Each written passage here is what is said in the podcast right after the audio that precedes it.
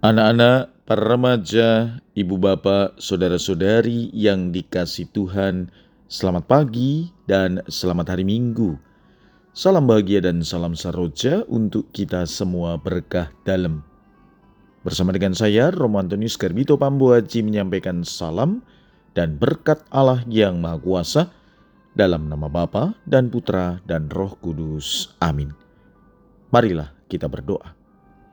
Allah yang Maha Kuasa dan Kekal, bimbinglah tingkah laku kami sesuai dengan kehendak-Mu. Semoga dalam nama Putra-Mu terkasih, kami mampu menghasilkan banyak karya yang baik. Dengan pengantaran Tuhan kami, Yesus Kristus Putra-Mu yang hidup dan berkuasa bersama Dikau, dalam persatuan Roh Kudus Allah, sepanjang segala masa. Amin.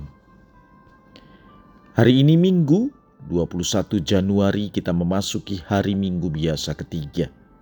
Bacaan pertama dalam liturgi hari ini diambil dari Nubuat Yunus bab 3 ayat 1 sampai dengan 5 dilanjutkan ayat 10.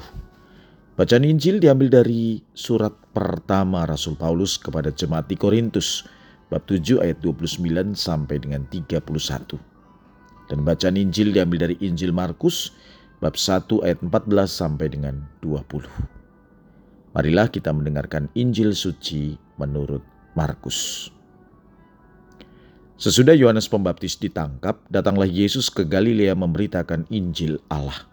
Yesus memberitakan waktunya telah genap, kerajaan Allah sudah dekat, bertobatlah dan percayalah kepada Injil. Ketika Yesus sedang berjalan menyusur danau Galilea, ia melihat Simon dan Andreas saudara Simon.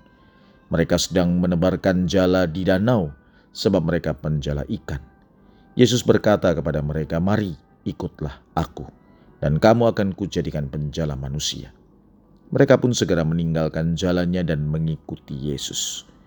Setelah Yesus meneruskan perjalanannya sedikit lagi, dilihatnya Yakobus anak Zebedeus dan Yohanes saudaranya sedang membereskan jala di dalam perahu.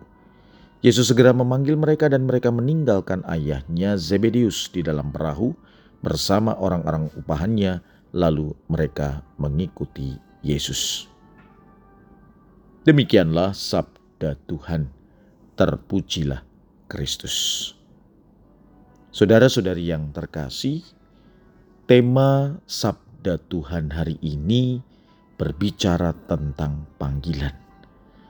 Baik bacaan pertama, bacaan kedua, dan tentu Injil.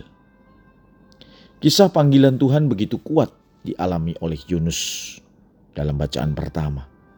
Awalnya Yunus menolak, melarikan diri, tetapi akhirnya taat dan melaksanakan tugas perutusan dari Tuhan sampai tuntas. Dalam kehidupan kita bisa jadi kita seperti Yunus, menolak atau menunda ketaatan terhadap panggilan Tuhan. Misalnya, menolak atau menunda ketika diajak ikut aktif di gereja. Menolak atau menunda ketika diminta menjadi pengurus atau petugas liturgi, dan lain-lain. Alasannya klasik, masih sibuk, yang sudah pensiun saja. Sementara yang sudah pensiun mengatakan, "Duh, saya sudah tua, sudah nggak kuat lagi," dan lain-lainnya. Tapi kalau Tuhan sudah berkehendak, tidak ada yang bisa menolak, menghindar, atau sekedar menunda. Maka ajakannya jelas. Apakah ada area dalam hidup kita di mana kita perlu lebih taat terhadap panggilan Tuhan? Mungkin dalam hubungan kita, pekerjaan, atau pelayanan kepada sesama. Panggilan Tuhan datang kepada setiap orang dan kita dipanggil untuk merespon dengan sukarela. Pada bacaan kedua, Rasul Paulus mengingatkan kita bahwa hidup kita di dunia ini sementara. Dunia seperti yang kita kenal sekarang ini akan berlalu. Demikian kata Paulus dalam bacaan kedua hari ini. Dalam istilah bahasa Jawa, urip kui mung mampir ngombe. Sejalan dengan bacaan pertama, ajakan Santo Paulus jelas. Keterlibatan atau kepedulian kita dalam aktivitas menggereja dan bermasyarakat pertama-tama adalah bahwa hidup kita ini terbatas, sementara. Maka harus diisi sebaik mungkin untuk kepentingan bersama karena waktunya singkat. Segala sesuatu yang ada pada kita saat ini, bahkan relasi dengan sesama dan keberhasilan, semata-mata karena anugerah Tuhan yang seharusnya tidak membuat kita menjadi terikat.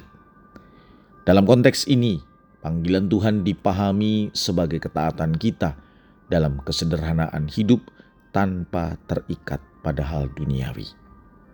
Mari kita hidup dengan sikap rendah hati dan berbagi kasih dengan sesama. Karena itulah yang memiliki nilai kekal. Sementara itu, dua pemahaman tentang panggilan Tuhan dalam bacaan pertama dan bacaan kedua dipertegas dalam Injil. Bahwa untuk dapat melaksanakan panggilan Tuhan, maka kita perlu melaksanakan pesan Yesus. Bertobatlah dan percayalah pada Injil. Pesan, warta, atau ajakan bertobat bukan saja terjadi pada masa Prapaskah. Sebentar lagi kita akan memasukinya, tanggal 14 Februari. Tetapi keberanian untuk meninggalkan cara hidup lama dan salah, itulah yang namanya pertobatan.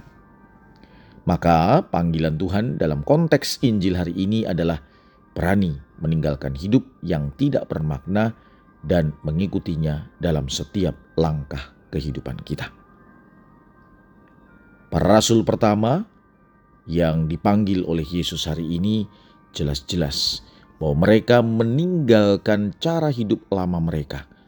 Bukan berarti menjadi nelayan tidak benar, tetapi mereka ingin justru masuk ke dalam kehidupan yang kekal, yaitu berelasi dengan Tuhan Yesus.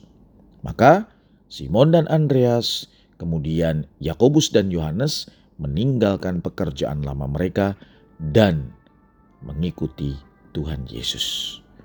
Maka pertanyaannya, bagaimana dengan kita?